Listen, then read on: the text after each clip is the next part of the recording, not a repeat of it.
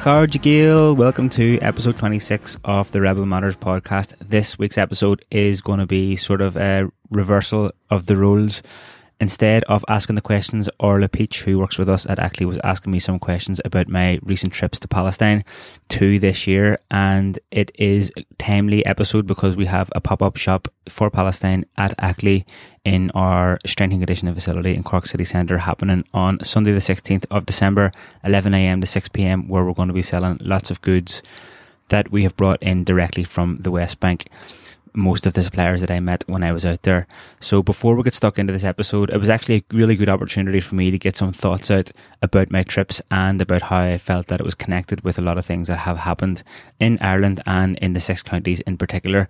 But I also recorded some stuff when I was over there, and I want to start off this episode with a couple of short snippets that I recorded from my trip to Hebron in particular, which is one of the cities of the West Bank which is under very, very heavy occupation by the Israeli army.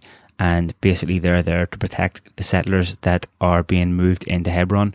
The main shopping street in Hebron, Shuhada Street, has been closed down for many years, and one shopkeeper in particular, called Munir, managed to keep his shop open throughout all the times where the Israelis were really trying to squeeze the economic life out of the street, and his shop is still open. I visited that shop twice in March and in April this year, and got a chance to record a couple of bits and pieces with him when I was in the shop in August. So I'm going to start off with that.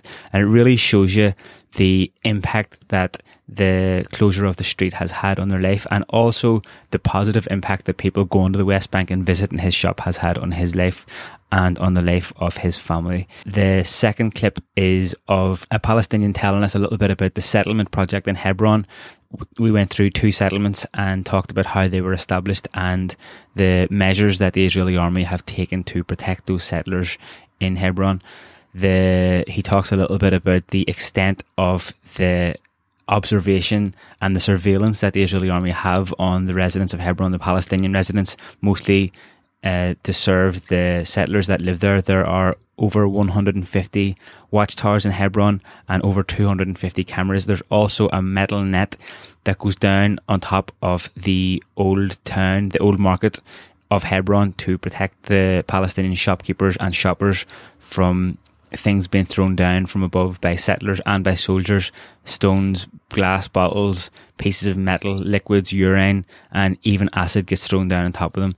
So it really is a horrific thing to experience, and it's a very blatant denial of human rights and very heavy oppression by the Israeli army that's gone in Hebron. So that was just kind of one aspect of the trip to Palestine, and I think it's important to hear what the people have to say about their, their living conditions out there. So listen to that first, and then after that, we'll get stuck straight into a chat that I had with Orla just going through some of the thoughts and experiences that I had while I was out there. And I hope it'll give you a, a, bit of a perspective that you might not always hear in the mainstream media about what's happening in Palestine and also how it relates to me in particular and also to us here in Ireland. So, Saltas Acharja. We are feeling happy when we have somebody visiting us because by your coming here, you can make life in our area. Also, by your coming, it's part of that you support us to still standing here. From this point, I'm saying it all time, we are breathe from your lungs. This is the important that I like to say it. First, second, you are in the area, it was full of life in time ago, but today it is as a ghost town.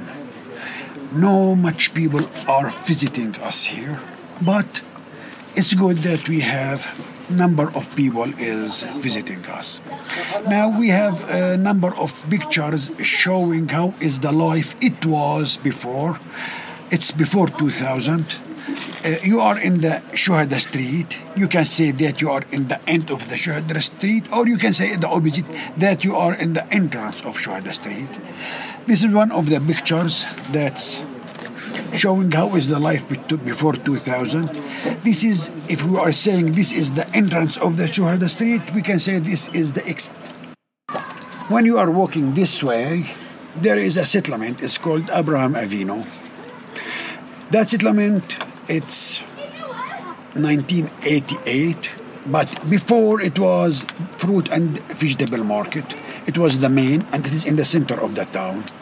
It was busy, full of life, and now it is as a settlement. We can't reach there. It's forbidden for us to reach that area.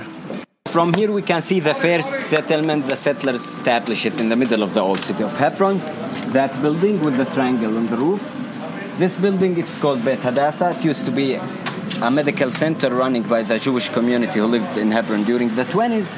But then it was changed to become a primary school. In 1979, 40 women with their children they occupied this building by force. One year later, after the attack, when six soldiers get killed, the Minister of Settlement built the third floor for them and allowed for them to bring the rest of their families, and they started to send a financial fund to them. Next to it, this building is still a Palestinian house. The entrance for it, it's from here, and you can see this metal net that covering the street from the beginning all the way until the end. But even though that you see this huge metal net, but if you look there, you will see that bridge that link this building with this rooftop, which is also confiscated by military reasons since 2001. So settlers still have an access from that building through that bridge to this roof to reach the other side of the street. Again, it's happening in front of the soldiers' eyes. Behind you, you will see one of the main watchtowers. In the old city of Hebron, eh, in H2 area in general, we are talking about 155 watchtowers like this in addition to 250 cameras like this controlling the daily life and everything that's happening here. That's why when we started, I told you keep smiling because literally now at the mosque checkpoint, they knew that a group will come soon to the checkpoint. Show them the white smile. This is called Abraham Avinu settlement, the biggest settlement. It was built in 1982, and behind it, it used to be the old vegetables and fruit market in the old city of Hebron. And you can look at this metal net you can see what kind of things they are throwing all the time. It's not only the rubbish, sometimes they throw liquid like urine, dirty water, chlor acid water. Everything depends on the settler's mood. And of course, everything happening in front of the soldier's eyes. If you stand here, you will see a military watchtower with soldiers serving there 24 7 behind you another one with soldiers also serving 24/7 so everything is controlled by the army the army have one mission in Hebron providing protection for settlers which is meaningless so a settler attacking Palestinian it's not allowed for them to interfere but in the moment when the Palestinian decide to defend himself he will get arrested directly and now, when we go back to the old mosque, you will see another huge metal net full of stones. It's not thrown by settlers, it's thrown by the soldiers who are serving on that rooftop. Because the building on the second floor it's completely evacuated since 2000, again for security reasons. What made you actually go to Palestine in the first place, and what was that draw that you had to go there? I had a curiosity about Palestine for a long time, and it probably stems back to the fact that there's quite a strong connection with the the Republican movement in Belfast and and nationalists in Belfast, I guess, or in the north, have a strong connection with Palestine. Even now, if you go down in West Belfast, you'll see some Palestinian flags flying mm. around the Falls Road and whatnot. So I think it stems from there, and I guess it was more of a curiosity to find out exactly how how alike we were because there was always that, that thing where people were saying like we're there's a similar struggle going on that we had in, and we still have in Ireland compared to the struggles that are going on in other places of the world, like the Basque Country and yeah. Palestine. So this will probably started from there. And do you think as well that there's an element that a lot of what we hear over here about what goes on in Palestine might be a little bit of a disconnect, or do you think we get a lot of what goes on over there in the media properly? Yeah, th- I think that's probably one of the main issues with the, the perception of what's going on in Palestine. There's a lot of similarities with the way that the the conflict in, in Ireland was perceived. The, the from say from the seventies to um, that's really probably up until the Good Friday Agreement, agreement and beyond. The perception that was p- p- portrayed in the media about what was going on in Ireland was that Catholics and Protestants just didn't like each other because of their religious differences, and that they were therefore at war and wanted to kill each other, which. Yeah. Really wasn't like that at all for us uh, on the street in Belfast. Um, I don't know anybody who has a, a religious difference mm. with someone. And none of my friends, certainly, most of my friends don't even go to mass at all. Like I can't even remember the last time I was at mass. So it was never a religious difference. But at the same time, there was uh, economic discrimination and discrimination in terms of employment and education and housing and all the things that make uh, living a proper life and a kind of like prosperous life uh, were were were not in abundance like for for the for the Catholic for Catholic communities because of the fact that um, the discrimination was that was being levied against them. But so I think that in Palestine it's very similar. There's a danger there that you fall into the narrative of Muslims and Jews that, Yeah. that just really don't like each other because they've got different religious beliefs. But that's not the case at, at at all out there. Like it's, um, and unfortunately, I think that that narrative is put forward to Jewish people who are moving to pa- Palestine or Israel that they they think they're going there for religious uh, purposes. Which I'm sure, like on a personal level, they probably they they believe that they're going there for religious purposes. As well, they probably are getting a religious sort of experience when they go there. But the the thing is that there's a big difference between Judaism, the religion, and Zionism, which is a completely different concept, and that that concept is basically based on forming a country that is uh, solely for Jewish people, and it's the Zionist project is the thing that's the big problem in Palestine, in that they're they're dead set on progressing their set their project of building settlements in areas that are within sort of Israeli the Israeli domain now, and areas that are in the, within the Palestinian domain. They're they're going ahead with building the settlement project, and along with a, a massive amount of uh, say civil rights and human rights violations Yeah. that, that go along with it. And that's kind of what we're seeing when we see the walls and we look at the actual what the activities that are going on in and around Aida refugee camp and there's so many things that are going over there. It's, it's hard to even to, to describe it, but I think that, um, which is why I, I went over there because I think that it, it's easy for, you know, it's good to have a common bond with the place, mm. but at the same time, it's another thing to go and actually see what's happening and get a deeper understanding of what's going on over there. yeah, because you haven't really. I mean, you can have that bond, but you can't necessarily say you really fully understand it because you haven't actually been within that environment and you haven't seen the people and how it impacts on them specifically. Yeah, exactly. And as well as that, th- there's a lot of differences also, which is that's you have to go and experience it for yourself to see the differences, Yeah. which is important. It's uh, the struggle for the Palestinians isn't exactly the same as the struggle that we had in Ireland, although there are a lot of similarities. Like, I, like being over there, one of the things that struck me is the first time I was over there in March, I just started taking notes on my phone about what I started seeing things that it was like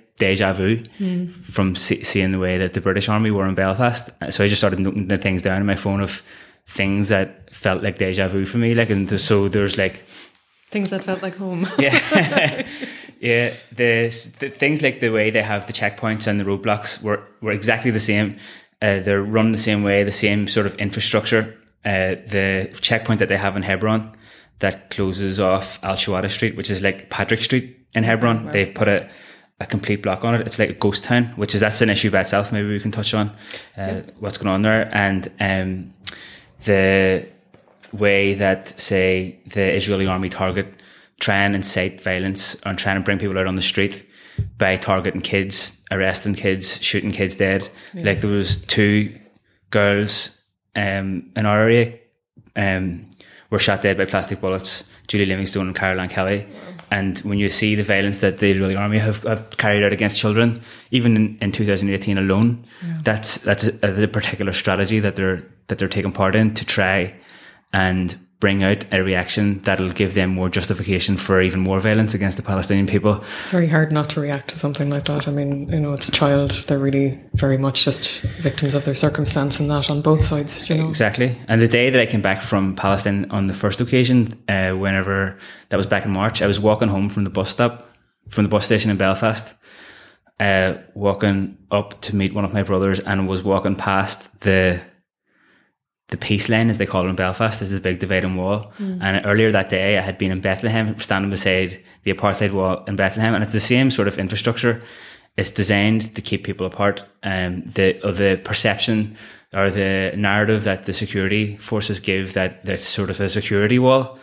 That's the same thing, but it's that's it's, that's nonsense, really. When you look at it from a Palestinian context, if Palestinians want to get to the other side of the wall, they'll they'll know how to do it. So if you're dead set on doing something that's going to breach the security, the wall's not going to stop you doing it. Like you just walk around the wall, go Yeah. to this part of where the wall the ends, street, and then yeah. come around the other side. So really, those things are made to make life as difficult as possible for Palestinians. Um, And also, I imagine there's a there's a huge psychological impact of having such a visible division within like a very common walking area. You know, so like this is your main street. Why is this wall here? You know, Yeah, like uh, the the walls really they're um in in the West Bank are there to suffocate the economic life and suffocate the will of people to carry on with the way that they used to live so that they can just move out and then they can come in and build more settlements. Like there's been people who have had babies at the at the barricades or the checkpoints there's been people who haven't been able to get medical attention because the soldiers wouldn't let them through uh, and the ambulance couldn't get on, get to them on time there are people who have to go off and stay with friends or relatives or somewhere else because they can't get home. And really, it it has got a lot to do with the degradation of the people as well, and just embarrassing people, making people feel like they're not wanted or they're not um, they haven't got the same rights as others, and that's that's a big part of the the, the thing over there as well. Like that, I mean. That's only one problem that they have over there. So we could do a podcast on every single one of them. But uh, one of the places that I was mostly based in the second time I was over there this year was the Aida refugee camp. yeah, Um, as you know, like we were made a good connection with people at the Lajee Centre, which is the community centre that serves the Aida camp. That was uh, it's a volunteer based community centre started by the people uh, from the Aida camp, and like one of the Aida camp is a, is a refugee camp that was started in ni- 1950 after the first. So I don't know, like it's it's it's kind of um it's hard to pick a starting point.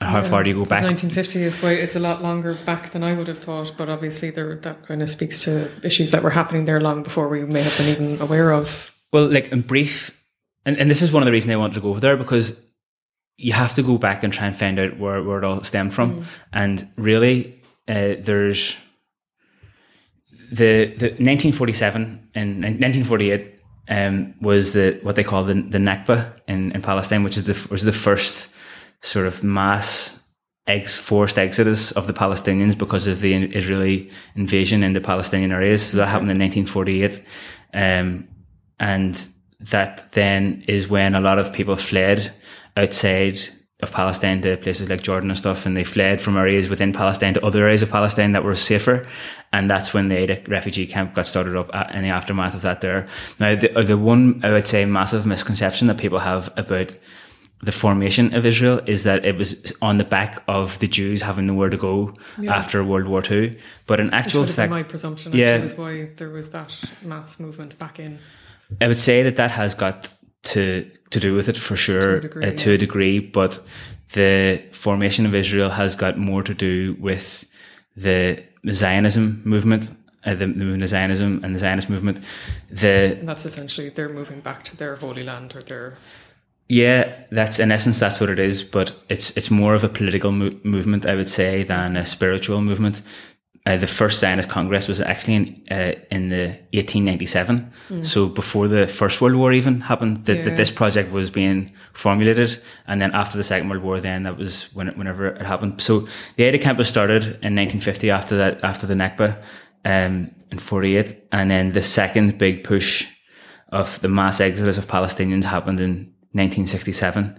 So there are sort of two categories of refugees, really, two main categories of refugees in Palestine. There's the 48 refugees and the 67 refugees, and in Aida then have a mix of of both there. And I mean, they they're facing massive problems to of you know massive uh, obstacles to live in. Yeah, and they're life. as in they're actually refugees that would have been from both of those periods still within that camp. It's it's not that they've been relocated elsewhere. It's actually they're still in that area. Yeah, I think most of the most of the refugee camps that were set up then, the, the I mean, one of the big issues for refugees and Palestinian and Palestinian refugees is the the rate of return. There's two types of refugees really um, f- uh, that we can talk about in, in terms of the Palestinian uh, the Palestinians. There's uh, Palest- Palestinian refugees who are outside of Palestine, mm. for example, like in Jordan, Yeah, yeah. and then there's Palestinians who are refugees within Palestine that moved from different that had to move from different areas, so they're sort of internally displaced Palestinians, and the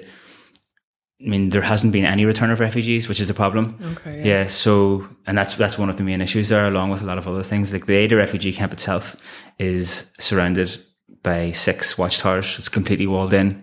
It's in a small, has a small footprint. Yeah. Um, and the they're under constant surveillance from the army. So you very much have like children who were born into refugee status just by virtue of their parents living there. Yeah, that's the way it is. That's exactly what it is. That You've got basically, you know, probably three or four generations now, like yeah, Which that are that are there. You think about it. like the um there's videos on YouTube that you can check out of the army attacking the the Lajee Centre built the playground recent in recent times and a five side court and there's You videos of actually. of the army attacking that with tear gas when the kids are in the playground. There's the community centre where it's getting filled up with tear gas while the volunteers are inside there. There was a woman who got trapped in her house and an Israeli soldier shot a tear gas thing through the window and she she died of um, in, inhaling the, the tear gas. And I mean, it's horrific, really. Like that they, they've got these launchers where they can launch massive amounts of tear gas at the same time into the camp uh, from the top of a van. They have uh, this other thing that they call skunk water. That's this like this biological matter that is attached to a hose that's on top of a sort of a tank that has all the water in it. They spray it on it, spray it on houses, Oh, and it takes apparently months for the smell so the, there's go no away. living there because obviously it's probably putrid or I mean, they haven't got any choice but to live there, Well, like the yeah, ender. yeah. But the, uh, it's making uh, it uninhabitable to a degree or making Yeah. living extremely exactly difficult. like they can the edu- all the main and speaking to people from the, from the camp they and from speaking to people in other camps as well they'll say that the, the problems that one refugee camp face are the same as other the camp the problems that other refugee camps face I think that some camps have certain problems in greater measure than others but by and large like that they're all kind of similar education is a big problem uh, op- employment opportunities is a big problem for Palestinians, not just in refugee camps, but freedom of movement around the West Bank. If you're talking about the West Bank in particular, but it applies in Gaza as well. Like you have to have a permit to scratch your arse over there. It's like you have to have a permit to, if you have a farm, to farm the land. You have to have a permit to carry the tools. You have to have a permit to have a car. You have to have a permit to So drive your car permission for someone else to actually just Yeah. live a normal life on a particular you road. do. You have to have a permit to go to work. Like everything you have to have a permit for. I think there's, there's over 50, 50 different types of permits that you have to have and you have to get them renewed on a regular basis. And um, th- that's another measure that's being made that's, that's there just to make life as difficult as possible for Palestinians over there. Like another massive issue that they have is, uh, is water. And if you take the, the, the Aida refugee camp for, as an example, obviously it's very warm over there for, for most of the year. Like so, uh, water is essential as uh, as it is for any any human beings. But the the Israeli government control the, the water supply and only will turn the water on in the camp maybe for four or five hours a week or something like that. Or they just decide how So long. they're scrambling to get all of that when the line opens, essentially. Yeah, yeah. When the line opens, they have to fill up their water tanks. Uh, you'll notice that when you're over there, the, all the Palestinian houses have these black tanks on top of them. That's Yeah. a very easy way to tell whether it's a settlement or a, a Palestinian house. Is that the settlements have running water on tap, unlimited supply, and I think they have something like I could be wrong in these figures, but I think that they have something like 500 liters per capita per day, something like that in settlements, and in the camp, the Aida refugee camp, I think it's something like 30 liters per capita per day, which is way below what you need to to live um, properly. So they fill up these water tanks, Not but even the, comfortably, just properly, actually, just effectively. the problem with the Aida camp and the water is that it's built on a hill, and the, the pump is at the bottom of the hill. So the pressure even to get it up there exactly. delays it fully as well. the houses fill up their tanks one by one as they're going up the hill, but by the time the water is switched off, the, houses at the top mightn't have even had any water. So uh, there's very much a sense of having to, I think, share resources there and things like that. Do you Um, find that that actually has increased a strong sense of community amongst the people there, that there is that sharing aspect? Yeah, I guess. I mean, it's hard. It's hard. I, I was there for two weeks in August, and you know, I think that's um, to get a proper sense of the ins and outs of You'd life there. there You'd want to stay there Yeah. and be there. Like I was part. I was there as part. of was a group there, so um, we we were doing experience. exactly than being there by yourself, say, or being there for a longer period of time. But there definitely is a sense of um, there's a will to do things for themselves and not be dependent on um, support from the state Yeah. Like that's another thing that's that's worth discussing. Like is that the Palestinian Authority is uh, was formed after the Oslo Accords, and it's supposed to be sort of like a representative body for the Palestinian people and the um, have the the benefit of the Palestinian people at, at heart. But realistically, it is in the pocket of it's it's in the pocket of the Israeli government. So they, in a sense, are hamstrung. And I would say that you know, it seems like the the, the Palestinian Authority, the the way that's set up, has been sort of hamstrung or um, sort of muted in a big sense because of the fact that they um, are dependent on they get their funding from the Israeli government. So that's that's a Complicates everything. really. yeah, exactly. So I think that there, there's a massive will there for the people in the Lajee Centre and in Aida Camp and, and with the with the Palestinians in the West Bank in general to be able to do to be self sufficient, to set up projects for um, independently and to do them in the way that they want to do them and to, to make them as sustainable as possible so that they can maintain a stream of like transfer of culture um, information to educate their young people. The Aida camp and the Lajee Centre have a community health worker program that they started recently, and that's another thing. There's the, the that's the only healthcare that- sort of system that they have within that area. They had to set it up themselves. They set up a playground for the kids there. I think they were the first camp in Palestine to set up a playground um, for kids. They have got a rooftop garden that we were working on actually in August on top of the centre. They've got a five-a-side court. They've got a cultural department where they teach the kids music and dance, the dakba, the traditional Palestinian dance. They've got a media department as well. So constantly communicating that cultural heritage and intangible heritage and trying to maintain it. Yeah, I mean, I think that in in say, I'm not sure maybe to say in the Western world, but in Ireland, I can see it that when everything is comfortable and you're taking things for granted, it can be easy to let cultural things slide. But when you're Oh, yeah, absolutely, yeah.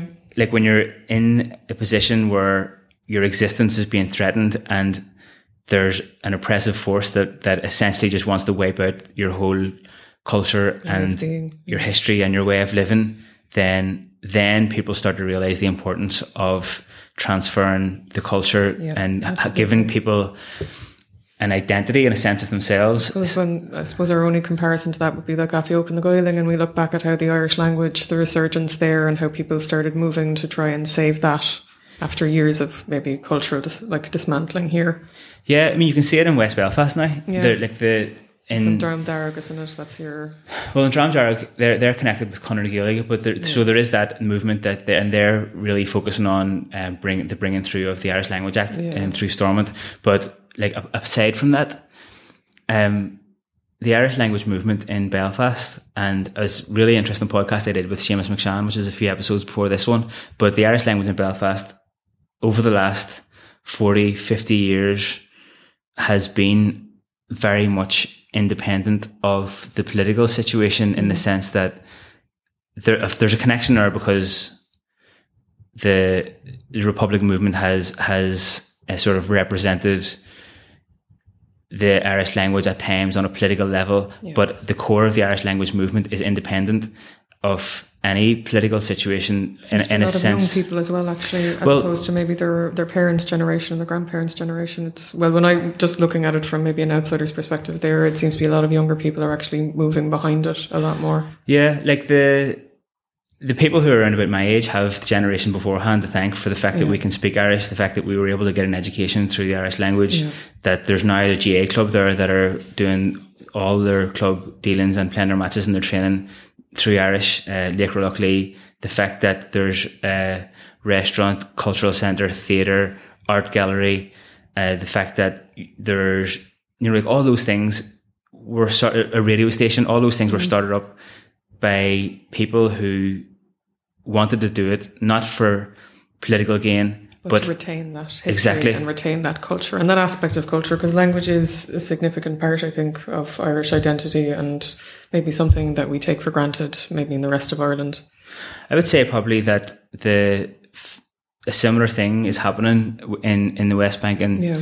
uh, with the way that say the, the in the Lajee Centre that they're teaching the kids the, the traditional music and dance that if you don't have if someone's trying to wipe you out and you haven't got a sense of who you are, then lot easier it's to a lot do easier to do it. Yeah. Like that, you'll see that pattern in any of, say, Britain's colonial projects Mm-hmm. over the over the centuries. Like that, the first thing they'll try and do is wipe out the language, wipe out the culture, wipe out the way of life, that and then identity then is gone, so you have nothing to connect to. So obviously, you're going to connect to the most prominent identity that's next to you, which is obviously what's imposing on you. Exactly, they'll want like a blank canvas to come in and impose impose their own, and and by and large, the the colonial powers of that that have that we've experienced in the world have their interests aren't in the health and well being of the people that are colonizing. Their their interests are in the Mm. Economic domination of the people that they're Commodifying them in a way that they can. Yeah. Exactly, and that's exactly what's happening in Palestine as well, which I think is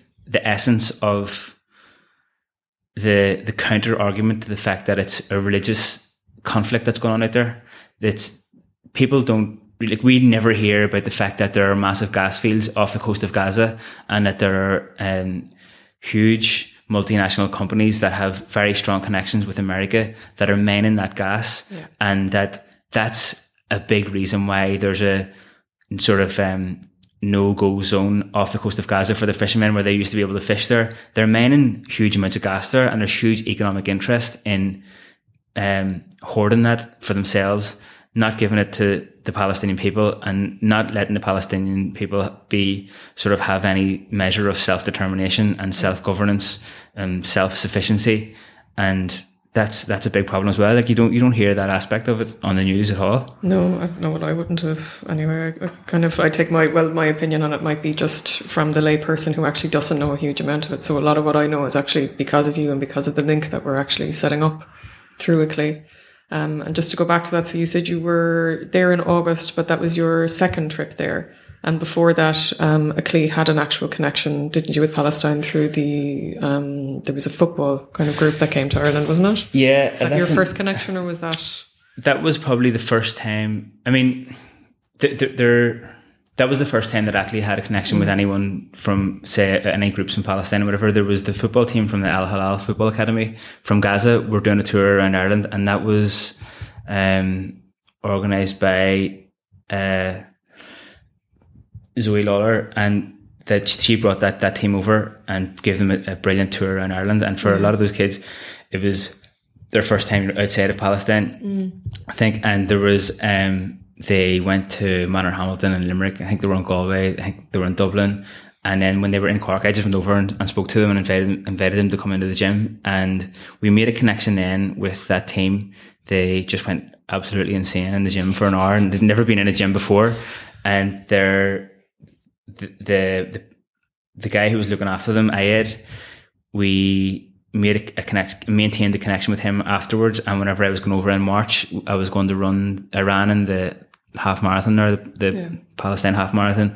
But before that, we had just raised a couple of quid and we met him and gave it to him, and he he we donated that to to the club, and that was kind of just one small positive thing that, that we that we could that we were able to do. And really it was just with the help of everyone just chipped in whenever they could. It was the Yeah, community yeah. that are around the gym and people who are around Cork and our friends and stuff who all just chipped in a couple of quid here and there. And we people from actually people from home and from around different places gave money as well but um I guess that was kind of the, the, the start of that, that kind of connection. Then I met up with the people in Lajee Centre. We were there for St. Patrick's Day. Then after that, um, again, made a good connection with a few people there, especially Salah, one of the founders of the Lajee Centre.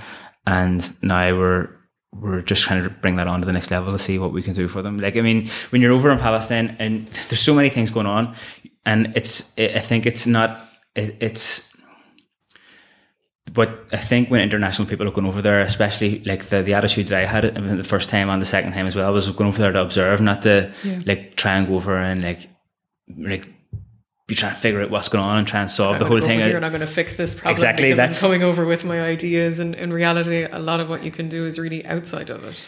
Yeah, that's. I mean, that that is true. There's there's you have to go over there to observe Yeah. and hear people talking and understand more what's going on because there's so many things going on. It is complex in a lot of ways. So, uh, getting hearing people's stories, I think, and making personal connections with people while you're over there, that's that was the main the main objective for me. I'm just glad now that we that we're able that we have this project on the go and we can do a little bit more, hopefully to help people over there, like the international help that and the international friends that that the Palestinians have, the way that the they they need to be seen.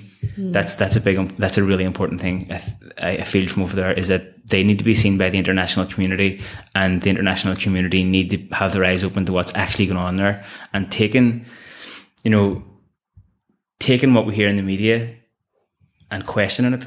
And I think that's probably one thing that I really learned from the fact of the fact that the conflict and, and the war in Ireland was still going on whenever I was growing up in Belfast was that Visibility wasn't really there, was it? Really in the media. yeah, I mean the, the media like the media, for example, like the, in the Palestinian uh, case, the media that we get is controlled by America. America are fully supportive of Israel and vice versa. So we're never going to get the full story. You can No, sit, so we're relying on people that we know going in there or getting that kind of first-hand experience and communicating that back. Yes, and I think making personal connections with people Yeah. over there and getting the stories from them. There's probably place like there are organizations that you'll get more uh, genuine account of what's happening over there. Like if you look at the, the Great March of the Return in Gaza and the way that the news was being portrayed there, it was like that. It was you know the Israeli snipers were shooting kids. Uh, snipers were shooting kids with bullets that were exploding on impact that the kids weren't doing anything. That they were they were completely no danger to anybody. Because they're children. Again, it's not. Yeah, know, medics, doctors, like the, I mean, it was indiscriminate. People who were even, I mean, even if somebody was there throwing stones, like what's a stone going to do? against a man with a gun yeah, or that's a tear gas like very far away as well. Yeah. So the way that portray- was portrayed is is um, very biased and a lot of the time completely untrue as well. So it's important to to be able to see that. And is that what kind of spurred you to go back the second time and do the interviews um, that you did when you were in the refugee camp or in the West Bank? Yeah, um, I think it was. I think that the first time I went there was a very intense uh, trip in the in the sense that like you were constantly going to meet people and going to the next organization. And I think, uh, And it's a lot to take in, you know, if you're going over there and and seeing that firsthand. I'm just uh, my only memories when you were recounting it to us when you came back. It was very not that you like not that it was hugely impacting or it seemed like it was hugely impacting, but definitely there had to have been an impact there, having seen something like that up close and seeing those structures in place and that division very much active and that violence very much active. the first time that I went over there, when I came back, like I was like I was depressed out of my head. So when I came back, like you were shook, you know. like it, it over there, you're meeting people, you're active, you're going from place to place. You're there are other people out there as well that I was with at that time, and we were going around together and talking about it and things like that. And but then when I ended up back in Ireland, like I went home to Belfast for a few days, had a went for a, wa- a couple of walks with a couple of friends and got Yeah. some stuff off the chest and whatever. But Yeah, then when I came back down to Cork, then I, for sure it had a massive impact on like Oh, men- mental health. I guess like took a while to get over it. Um, definitely, and it, it's. I think it's about maybe trying to find a place where at least I can say that we're doing something positive now uh, as well. I think that Very that's yeah. important. Um, something has because it, it would be awful that you go and you do a trip like that and then you go well you know I've, I've seen it now there's nothing i can do which uh, maybe some people have that when they go there and they kind of go well do you know what can be done but at least when you came back you took that experience and you're turning it into something positive and you're trying to make something positive out of it that will continue Yeah, I think a big part of that has got to do as well with the fact that we go over there. It's anybody can go over there and they'll see what's happening. It, it's it's blatant. Like Yeah. it, it's not as if you have to Find scratch it. the surface. Having said that, the first time I was over there was just around Easter time, and we were in Jerusalem. The um, so there was a lot of pilgrims there, and I would say that a lot of the pilgrims that were there were had their head in the sand as to what was going on around there, in the sense that there, there's a huge, a huge military presence in Israel, in Jerusalem, and which would be one of the most contentious issues of, of recent times and of historically as well. The fact that Israel claimed Jerusalem to be their capital, Yeah. and the but there were people going around saying their prayers, going doing the stations of the cross. I don't think that they were willing or open to seeing what was going on around them, the discrimination that was there. Like whenever I was there the second time, there was young fellas getting arrested on the street just for being on the street. They weren't doing anything, getting arrested by two and three soldiers at a time. So I think that the the danger is, is that w- that we're not open to our eyes aren't open to what's going on over there. And they're not willing to actually step outside of the the line of the pilgrim path to actually observe what's going on. Maybe they don't care. I, well, I don't know if that's very fair to say to them, but you know, I, I feel if you go over to a place like that to engage in active pilgrim traditions, you should also be engaging actively in what is actually going on in that country. for sure. And uh, the thing that you were saying earlier, but personal perspective for me, but you know, I don't think you can you can really claim religious enlightenment or spirituality and then just turn a blind eye to what's clearly going on against the people. Right, yeah, right on and, and it, it did you know? seem like that was going on in the sense that there was a very high volume of, of pilgrims going around the place. But then, uh, um, yeah, Do you feel that there was also maybe the military were holding off a lot more on that activity because it was a high pilgrim time, or I don't think so. Like if you walk down the old town in- Jerusalem, like it's always very heavily heavily like that, militarized. okay. That's kind of like the it's kind of like the epicenter of all the different religions that are there. The Christian religion, the the Jew, the Jewish religion, the Muslim religion, all kind of converge in And I think Jerusalem. that's actually an important point to make as well. That it is actually multiple faiths. It's not just one that's that's actively participating in that kind of an environment. So it's not, you know, I think there's a tendency when we kind of promote or when we talk about Palestine, some people see it as maybe being anti-Semitic to say things like that. But in actual fact, there's a lot of people who take pilgrimage over there. You know, Well, the fact of the matter is that Jews and Christians and Muslims have been living there for thousands of years Yeah. together. Yeah. Like the, the whole Zionist project of it, of Israel has only really kicked off from 1948. It's not that old. Like there Mm. are people, uh, like I spoke to a woman in the Aida camp who was 100 years old. She was kicked out of her village by when the Israeli soldiers were coming down to, Yeah. to take over it.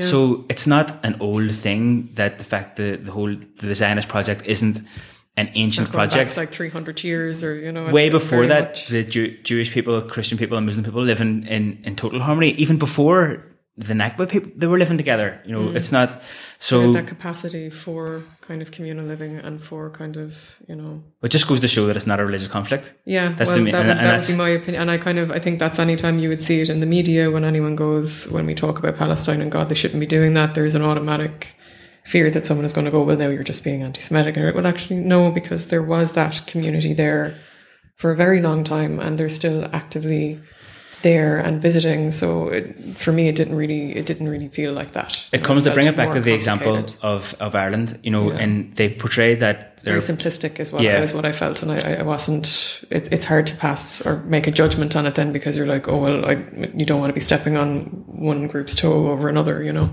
Because it to is. bring it back to that example of what was happening, say, for example, in more, most recent times in the North, like you, it was portrayed in the media as Catholic versus Protestant fight, Mm. which suited the British government and to a large extent suited the government in the south of Ireland as well, Mm. to just to perpetuate that.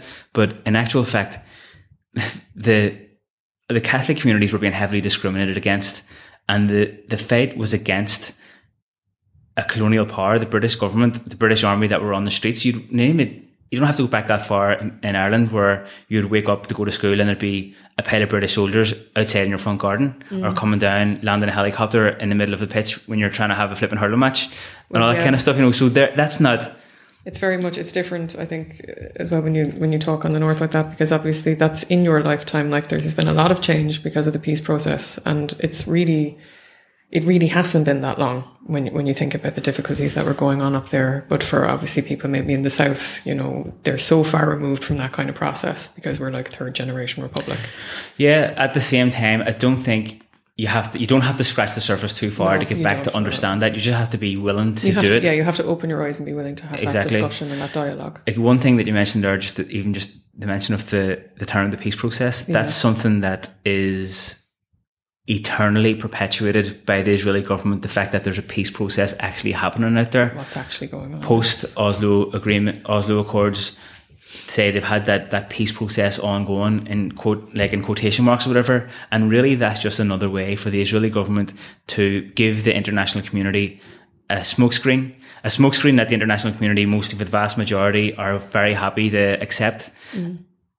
To let on that there's something positive going on, that they're trying to figure the problems out, but at this, on the other hand of the coin, then are driving on with their project of settlements. They're that's almost a justification for what they're doing because they can do it under that, or No, it's a, it's the settlement project is completely illegal. It's mm. illegal under international law. You know, you can't just you, you can't just go into a village and say, right, we're taking this. We'll see you later. So they're doing that on a regular basis out there. It's not that they're doing it under the umbrella of the peace process uh, term. It's that they're telling everybody on one hand that there's a peace process ongoing, and then on the other hand, Doing confiscating land, evicting Palestinians, uh, you know, like cutting off the water supply, everything that you can think of that is a violation of human rights is happening in Palestine now, and the very thinly veiled uh, sort of excuse that Israel can offer to the international community is the fact that there's a quote unquote peace process happening, and then that's enough for the vast majority of the Western governments to accept that that Israel they're not doing anything wrong, yeah. and then but it's it's absolute bullshit. Like so, that's bleep that out. no, we won't.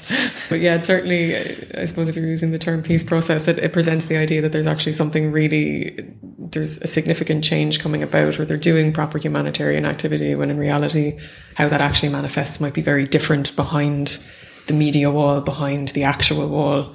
Within those camps, within those communities. Yeah, and it, it is up to the, the governments in say in Europe to ways up to that, and I think that the the Or settlements bill that wise we up to it, but maybe acknowledge that that's not enough. On Yeah. paper, you know.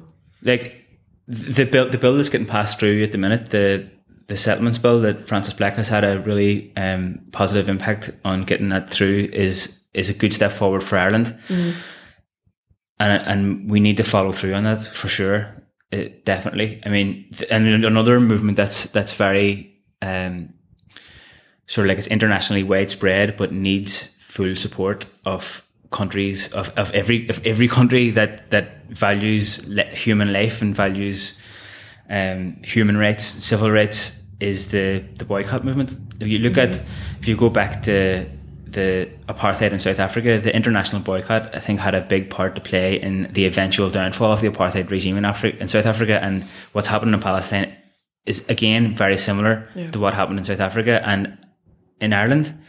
Actually, in 1984, the Dunnes Stores workers had a strike that, and they, they refused to handle the South African goods. It started by uh, Mary Manning was instructed by her union in Dunnes Stores not to handle South African goods.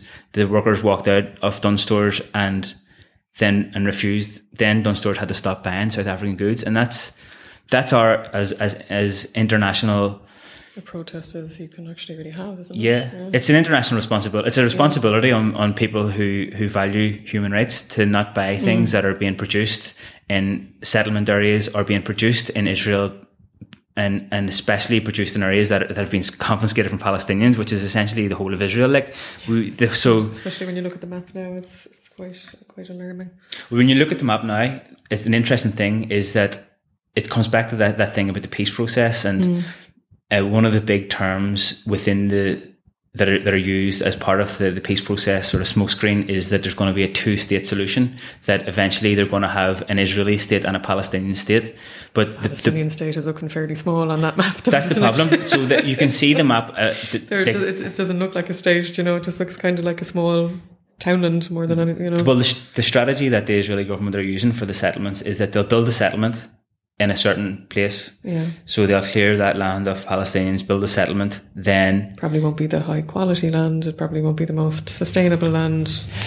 Well, I mean, they'll- they, they build the they build the settlements in, uh, on good land as well because they want to have make sure they have the resources to um, bring people over and let them live there. But then they'll start a little outpost, which essentially could be a shed somewhere, could be twenty miles from the or a few miles from the from the settlement, the original settlement, and then the outpost then has to be supplied with electricity and water and be be guarded by the army. Hmm. They'll guard that outpost, and then what they'll do is draw a circle around the settlement and the outpost and say, now this is the settlement, and then they'll build all the roads and infrastructure around that, and it proves the point that the peace process is not a real thing because if it was, they would stop building all the settlements, stop evicting people, stop demolishing houses until they had sorted something out. But There's in to reality, actually locate them. if you look at the last number of years, the way the map has evolved, the settlements are it's like it's like a game of join the dots. They're build settlements and then they'll build roads between the settlements, and they're building an infrastructure in Palestine that uh, that hoards the natural re- natural resources, that hoards the land, and that makes it very difficult for Palestinians to move around freely. Uh, and to make to live their their lives. Like if you're there was one good example that I got when I was whenever I was over there. Two good examples actually. One of them is like if you have a if you had a farm on Palestine, in Palestine, for example, and the wall was built outside your back garden, you would all of a sudden not be able to get people to come into your house or meet at the farm and go the farmhouse and go into the farm. You'd have to go the whole way down to the bottom of the wall, which could be 15 miles away, whatever, come around the other side of the wall and get back onto your farm. Whereas you could have had initially a, a, group of people working on the farm together. They might now only allow just the owner of the farm to go onto the land. So you'll have to, and then you'll have to have a permit to carry the tools. You might not have a permit to drive, or you might have a permit to drive in the roads. You'll have to walk down or get a taxi, get around, and then he might not be able to. yeah, really. he might have to only be only be allowed to bring crops that he can carry, as opposed to having or like a, a, tractor or something to, to load up onto. Or the team in place to be able to like exactly. And, and another example was a guy I actually met who Israel built the wall, the dividing wall, and placed his house on the Israeli side of the wall, and said, "Right now, you need to move out." And he obviously refused to move out. He's got a small farm there, and we were at this farm. They and he told me personally. He said that they I don't remember exactly what his options were, but they told him, right, well, you can move out, we'll buy the place off you, um, or you can come into business with us, we'll build a settlement here, and then we can go, you'll have a share of the profits, or you can give us this land. It was certain size, they were going to give him like 10 times more land elsewhere, and he refused. And by one way or another, you know, it's funny how, how these sort of like force oppressive forces like this work. I think that eventually they decided to try and make it like they were after doing the Palestinians a solid, doing this little farmer a solid. So what they did was build a tunnel from his house underneath the wall that they had built. And the tunnel, so it's his house, the wall, which is massive, and a tunnel underneath it that comes up on the other side of the wall. A mining shaft. it, and has like a security fence on it. He only can uh, have one visitor per day, has to clear it with the Israeli authorities. And um, he has to go through it himself to get to the shops. There's nothing. It's a vast expanse on mm. his side of the wall. There's nothing yeah. there. It's just a big valley. So he, for anything that he wants to do, he has to go in. They've tried to demolish his house before, and he's he's sticking it out there. But it's an absolutely insane situation. Yet it's something that is marketed sort of by the Israelis as like, oh look, look at this. We're this was a positive. We positive did this guy a salad. Exactly. Mental. God almighty, it's terrible really when you think about it. You were talking about a street that was essentially like St. Patrick Street and how that has been completely closed off. And so is it that the businesses on that street, are they active anymore? Are they completely closed down? And what does it look like? So that particular street is Al Shuhada Street. It's on, okay. it's in Hebron, okay. which is one of the cities of the West Bank. And what happened there actually was this is widely sort of documented by and large, so people can look it up online and stuff like that there. But there was uh, there's a there's a big mosque there. It's the Ibrahimi Mosque. Uh, an ex-Israeli soldier came in with uh, an automatic rifle and opened fire on the on the worshipper there, worshippers there in 1994. Killed a lot of people within the mosque, and in the aftermath of the mosque, a lot more people were killed in the protests uh, that happened in Hebron. And in response to that, so this was an Israeli soldier that had opened fire on, on Muslims in a mosque. During, I think it was like half five in the morning or something like that there in 1994. And the aftermath of that was that the Israeli army closed off the main shopping street, Al Shuhada Street, which was the economic center of Hebron in 94. And you can walk down at night. It's an absolute ghost town. Yeah. That was the, so at the top of it, they have a, a checkpoint that basically at that checkpoint, people who have to go through the checkpoint ha- are given a number, Palestinians, and their on the number is on a on a big list. And if you go up and say, "I'm my, my name's Orla, I'm, I'm number whatever fifty five, and then they'll they'll buzz you through, or they maybe not buzz you through, depending on how they're feeling. And it's completely derelict. The people they've closed off that street, and there's people who are living still on the street that used to be able to access their house from the street, but now they have to climb over roofs to get into their house because of the fact that they can't come onto that street anymore. There is a one shop there that uh, is run by a guy called Munir, who um, I met on both occasions actually, right beside the right beside the mosque where the where the massacre happened. and he managed to keep the shop open. He kept his shop and a couple of his neighbour shops open throughout the whole time whenever no Palestinians were allowed to, were allowed to go there. I'm not really sure how he managed to do it, but he's he's there now and he's, he's still in business. And when I actually recorded a little bit with him, and the first thing that he said was that the people that come to his shop, international internationals that have come to to come and learn about what's going on there and that come to visit Hebron are like he said that we breathe from your lungs. He was like he he's like you're basically our, our oxygen, the thing that's keeping keeping mm. him alive and letting him maintain a bit of a livelihood is the fact that people are still willing to come there and spend money in his shop. Mm. Hebron has the only keffiyeh making factory in, in Palestine. So those the traditional scarf that wear, oh, the black yes, and white ones yes, and the red and white ones. So and they also have a ceramics factory there, which actually is a, that's where we got the stuff for the stuff for the pop up shop. The pop up shop, yeah. And and you had brought us back some of those scarves as well, actually, on your from your trip. Yeah, so the, you can get those scarves from China as well now in Palestine. So the, the ones that I brought back are the original, the legitimate ones. Yeah. So if you want a real one, you want to promote actual, you know, you yeah. want to be the lungs. yeah, actually, that's it's a beautiful way of putting it. Um, just how he said it, actually. Yeah, uh, uh, like it, it does it's kind of typical of the actions of of Israel the way that they have they punish the Palestinian people very very dearly mm. for something that happened against them yeah. for the fact that an Israeli soldier went in there and attacked them. massacred yeah. a load of worshippers um you, in Hebron like the settlers walk around with automatic rifles oh okay so you can get was that shocking to see when you were there the I mean, we actually we weren't we weren't in any areas where they were walking around with with the weapons, but you can you think you can get like eighteen or twenty one or something like that. There, you, you can get a, an M sixteen rifle and and walk around with it uh, openly, like walk around. Such a strange because I mean even.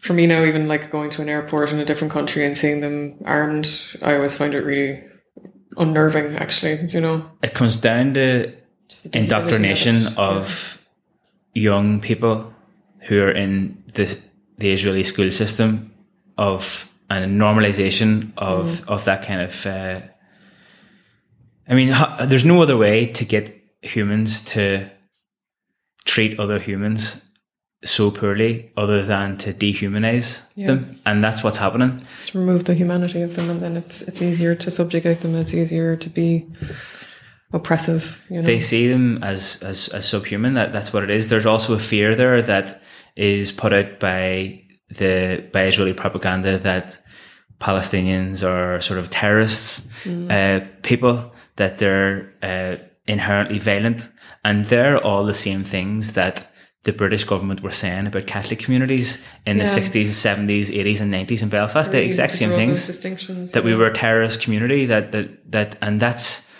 probably how the British government managed to convince young men that were living mostly from working class areas in Britain that they were coming over to serve their time in the army in Belfast and Derry to open fire on innocent people to Bloody Sunday, um, the massacre in Ballymurphy, the fact that they killed so many kids with mm. um, rubber bullets, and th- that's that comes down to dehumanization and normalization of the situation and that's what that's what's going on there. And fear as well. Fear of the lot, other as well isn't it? Very much like you make them the other and that way people you know can feel that that kind of anger towards them and that rage towards them and then write it off as though it's normal. And i mean we can see it nowadays. I mean sometimes when you hear people talking about muslim communities and you kind of go well it wasn't long ago that they were saying that about us so the building of the wall the apartheid wall in palestine serves purposes on the Palestinian side and the Israeli side as well. On the Palestinian side, obviously, it restricts movement. It makes it very possible to contain Palestinians. Yeah. It makes life very difficult. On the Israeli side, it perpetuates the fear that they need to be locked. There's in. danger on the other yeah. side of the wall, and you'll see that to protect us exactly what's inside it or behind it. That so that perpetuates the fear. It makes it more likely for for um, soldiers and for citizens that are to, to be afraid of what's on the other side of the wall. And you'll see that in when you're driving around.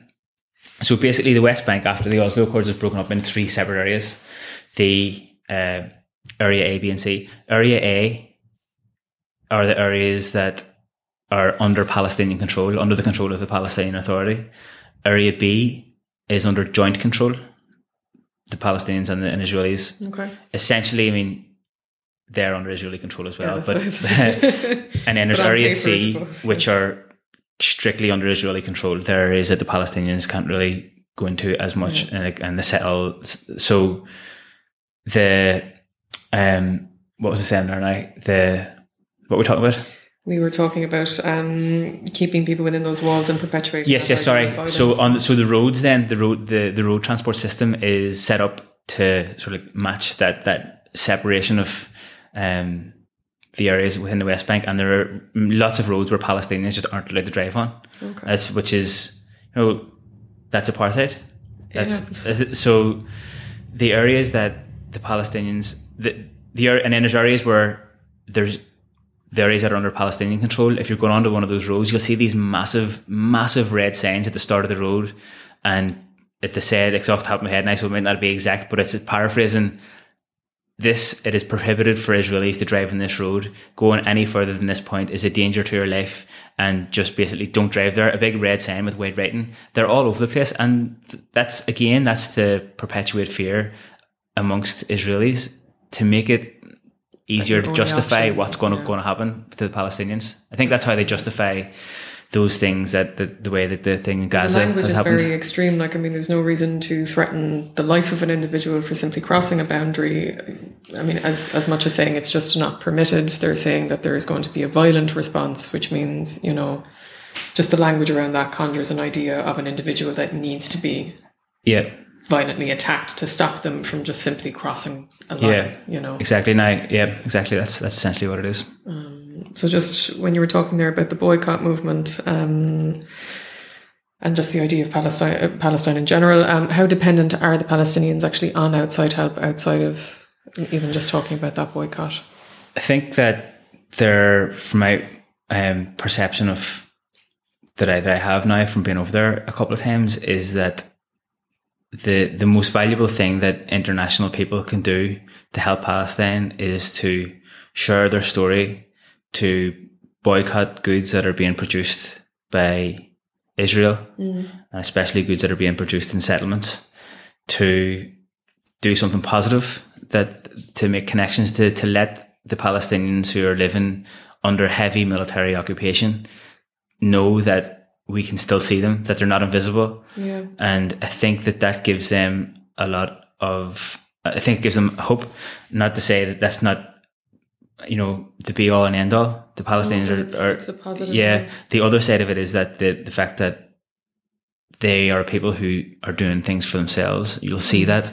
I think that's that's indicative of anywhere, who, any place that's been colonized. That the people, the people have to resist. Um, they have to develop their own infrastructures as well and try and survive through those means. But at the same time, the international community has got a responsibility and a very important role to play in getting some sort of justice for the people out there.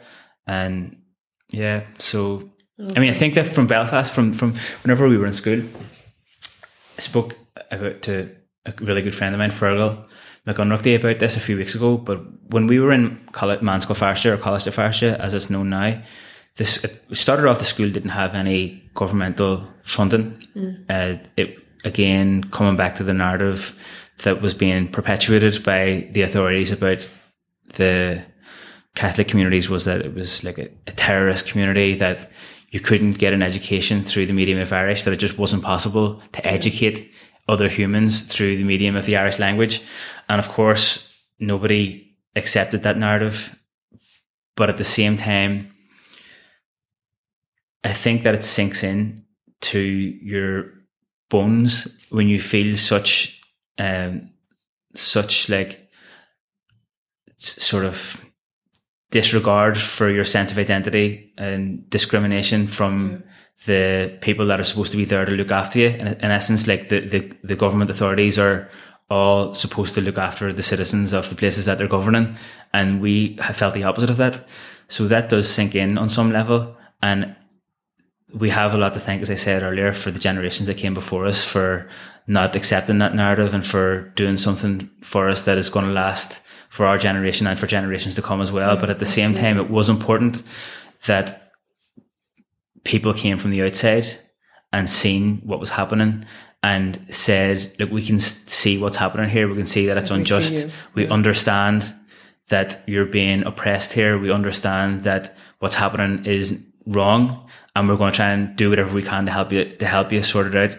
And it's not that the people who came from international countries were the savior of our school, but they played an important part. But they saw in- you and they exactly. heard you, and that was, I imagine, in that environment. Like I, I can't obviously, I would never experienced it, but I can imagine that when you're in that kind of a situation where you're growing up, that you can feel very isolated.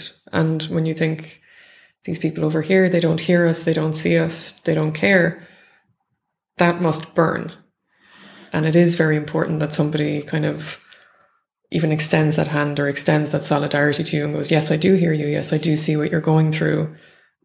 I don't know if I can fix it, but I will try my best to do what I can. Yeah, I think that at the time, I don't know if we all appreciated that that was happening, but looking back now, I can see that it had a positive impact. Mm-hmm. That that it did. It's it's you're very much in that situation at the time. You know, it's it's probably harder to look at it from that perspective because you were going through such a difficult time. You know.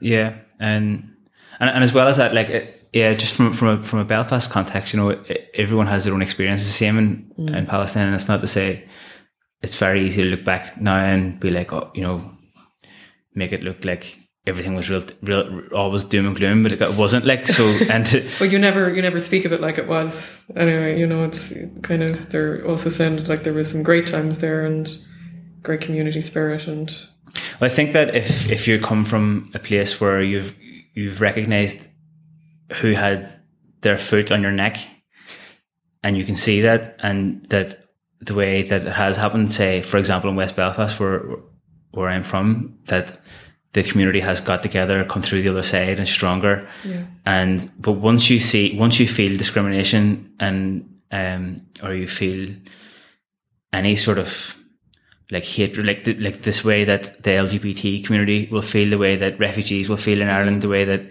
um, people of color in a lot of countries in say in America or in England or or feel, will feel discriminated against or feel that someone's um, you know has a hatred for them just because of what they believe in or the way they look or the way they are as a person you can identify with other people then very easily and i think that's that's a positive thing that comes out Yeah, of that.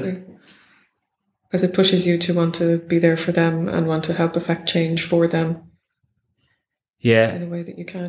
I think a dangerous thing is is being in a comfort zone where you're happy enough with how you're doing yourself and then becoming detached with what's happening to other mm. people around you and Yeah. feeling that that it's an us and there is like we're it'll never happen to us. We're fine, and actually, you should never really, you should never become so complacent. I think. yeah I mean all all human life is as, as you know equal Yeah, so if you it look at certainly it deserves the same compassion. You if you look at it from that point of view then there's no difference between no doesn't matter what color your skin is or where you live um so that's I think that's probably where where it all kind of came from Getting really deep now. This is like it's like a counselling Like a session. counselling session. Sorry, Anna. I'm no, actually, but I think I I'm think actually it's laying on a sofa. Wearing glasses, you know, a little notebook beside me, which I do have. But no, I think it's important um, because, you know, I've, a lot of people have asked, actually, a lot of my friends would have asked um, why the connection with Palestine, like why, what was what was the reasoning behind it. And actually, I think there are parallels that can be drawn between the experience in Northern Ireland um, or, you know, Ulster with um, what's going on over there because you know it very much it's not the exact same but there are elements of the same kind of oppression there are elements of the same kind of cultural issues um yeah, there are, and that that's. I think that's a important good. to think that you talked about that element as I think that's a good starting point, Yeah. but I don't think it's the be all and No, end all. It's no. it's that's probably the thing that sparked a connection with me or sparked an interest. But the thing with Palestine, the reason why I think that it should be easy for us over here to get to support the Palestinians in getting some sort of resolution is the fact that it's in in a lot of senses like it's very clear what's going on over there. yeah Um, and as well as that, America has got a strong hand in what's happening over there with, with the way that they support the the Zionist project over there, and that's something that, in a sense, that we're connected to as well. It, like about like the Western the Europe and stuff like that. There, I don't know how, how exactly to frame it in in the right way, but it just seems like we have a, an actual responsibility to stop this happening because Yeah. of the fact that so many countries on this in this part of the world are supporting uh, the settlement projects and everything like that. They are, are basing their companies in Israel, and that they're um, we're in a sense economically benefiting if in a way over here in this part of the world of to what's going on over there, and that's it's not it's not something you can just stand stand by and let happen. And that like that that phrase I have in my head all the time is that if you're neutral in cases of injustice, then it means that you're automatically falling on the side of the Of the oppressor. the oppressor. And It's very true. for us, like we we sh- we need to stand against that. Yeah. And- as I said earlier, like you don't have to scratch the surface too far in Ireland to get that spark and to see the connection and see the, the parallels that, that, that they it have. and identify with it. Yeah. Exactly. Um, no, I think that's very true. Um, so just while we're talking on the topic of what the outside can do to help, um, so how can people get involved in helping with Palestine? So do you want to talk about the pop up for a shop for Palestine that we actually have this week? So one of the things I spoke to one of the founders of the Lajee Centre about uh, was the fact that they have really big problems with diabetes, blood pressure, Yeah. mental health, and trauma as well. Yeah, that's yeah. going on over there, and specifically in the Aida camp. Um, that it would be beneficial to have a little gym over there, and he said that well, they didn't have the funding for it, didn't have the the know-how of how to do it. And obviously, that's kind of our, our bread and butter. So I suggested that we could maybe help them with that. And I don't know if that project it's in the early stages yet, and there's a lot to do to, to get it across the line. But we're going to try and make it work. The first thing that we're doing is a pop up shop in, in actually in the gym on the 16th of December, which is this Sunday, um, 11 o'clock to 6 o'clock p.m. and we 11 a.m. to 6 p.m. We've got imported a lot of stuff from the West Bank itself, which was you know not the easiest of tasks to get stuff out of there. so we have got Some of ce- it was very touch and go. ceramics from the from the ceramics factory in Hebron, wine glasses from the same place. There the cafes from from the textiles factory in Hebron. There are handmade embroideries from made by women in the Aida refugee camp. actually. There are but- soaps. There's olive oil and t-shirts that are still haven't arrived yet. So hopefully they're going to come here today. They'll be for sale. We've got a few really limited Palestinian jerseys and things like that that are going to be for sale. And we're going to put that towards the project that we're, that we're going to try and start with the, with the Lajee Centre. Either way, the, the money from this pop-up shop is going to the Lajee Centre. Then we're going to run the gym jam, which for the second year in July, which will be a big music night in the gym. So hopefully we'll, we'll put that towards this project as well. But that's a little bit further down the line. If people want to get involved, um, f- with or, or learn more about it, I think uh, reading reading book books, um, engaging with some of the, the groups that are representing uh, views of the, the Palestinian people pre- and presenting news as it's happening. The few of the uh, good groups that I visited while I was over there was Al Haq. Uh, they have a good website with some resources. There's a it's A L H A Q. If you Google that, the, the website will probably come up. I think it's alhaq.com. There's Badil. We can probably put it up on the podcast site. Yeah. So I'll actually put those links if people. Badil has got a really good resources online as well. B A D I L. I think that's dot .org, but we can put it on the show notes for sure. Mm. Then there's the IPSC, the Irish Palestinian Solidarity Committee. Yes, and there's a Cork branch of that as well, isn't There there? is corp- So I think there's always branching, spoke to them, yeah. in every city, I think, in Ireland. So Yeah. wherever people are listening to, just get involved. Or I don't mean, people should just go and check them out and Yeah, do what they to- feel is the right thing. And but the one thing that everybody can do for sure is that just stop buying is really good. Th- there's there's a particular barcode number. I think it's seven two nine. That's but. There's the first three numbers of the barcode that you can look at, and that's the Israeli one. I think it's seven two nine, but just double check that. And I think a lot of, sh- uh, well, maybe for certain produce anyway, I know when you pick them up, they actually have to state the country of origin explicitly in, in some products. So you'll actually see that it's come from that region as well. Yes. So, so don't buy things that are from Israel. And also, if you want to go a step further, and I've done this on numerous occasions, is if you're in a shop that you do your, your weekly shopping and they have they are stocking stuff from Israel, go and tell them to stop buying it because that's going to have a big impact. You can not buy it yourself, which will have a good impact, and it, every bit helps. But go and speak to the manager of the shop and tell them that to stop bringing those things in to his Or store. filling out customer feedback forms because I mean they they have to review those, they have to take them Yeah. on board. You know, I mean, it's just as effective in that way. tell them that you're a regular customer and you're not happy that they're buying goods in from f- that are from um, settlement areas in in Israel, and that you're you're not going to shop there anymore if they keep doing it. Get your friends to do it as well. Like that's you can make you can affect change that way, and that I think that that that does all add up. There's actually a list of things that are on the boycott list on the IPSC website. The so go on that and find out you know exactly what products. A lot of like a lot of I think all of the Dead Sea products that are sold in Ireland mm. are they're they're from Israeli companies as well. And we don't think that the Palestinians even have that really any access to the Dead Sea anymore. Maybe a few spots that they can actually go to it if they get the permits, but the Dead Sea products are, are settlement products. Yeah. Um, and there's there's a list of companies on the IPSC website as well that are that are making those products. And I think just to be open to to be open to learning what's going on over there. There's a good And book- question what you're seeing Yeah. in the media Yes, very much. You know, definitely. Don't take the don't take what's in in our in our sort of standard media at face value yeah. because it's not it's not it's, that's not what's happening. No, absolutely. I mean, you can see that even just recently with the um, the media coverage of what's going on over in France, and it's it's only now in the latter stages of what's going on in the media that people are actually beginning to say it's not just about fuel; it's about a lot of other things that are going on that they're not really saying in headlines. So, I mean, Like the media is a propaganda machine. yeah. So- you know, so I mean, you have to. I think that's one of the big things basis. of our generation now. We really have to start learning to go. Well, actually, where am I getting this information from? And taking that responsibility and the onus on yourself to actually go out and find reputable sources or finding other information where you can, and not just relying on what you're seeing in those Yeah, propaganda machines. to borrow your term. There. Yeah, uh, I mean, there's, we could go on all day talking about this. So so But many yeah, so many stories that I can just that are just popping into my head now. Even just to, We should have a, an actual series maybe and come back to one or two of the topics that you might want to flesh out. Because I mean, you've, you know, you've been there, you've made the connections. And I mean, while it, you, again, you've said you've only been there for the two week stints, it's still probably more experience than a lot of people will Yeah. have had with that area. And I think that's important as well to communicate. Like there's another refugee camp that I just maybe as a last story to finish up on.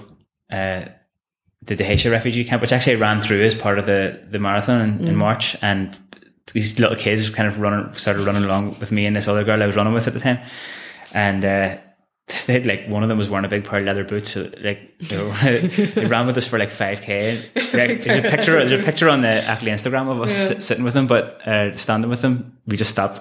Like the the whole thing about the half marathon was nothing. It wasn't to do with time. Wasn't it was just with to do with it was ex- actually the experience of it. Yeah. yeah, and um, but in that camp, they recently got a new commander of on the of the Israeli army, and Yeah. he, from the outset, said that he wasn't there to kill Palestinians. That he was going to maim as many Palestinians as as he could, Wow. and they started a policy of shooting you mostly young men and kids, mostly young men. There's a lot of young men there now in the left leg, around the knee, so that he would maim the person that they were shooting, make them dependent on their family, Yeah. mean that they couldn't go to work, and a lot of the time mean that they're that the people who home. minding them couldn't go to work anymore because of the fact that they were minding someone who was now dependent on them, and that's that was a policy that they that they carried out,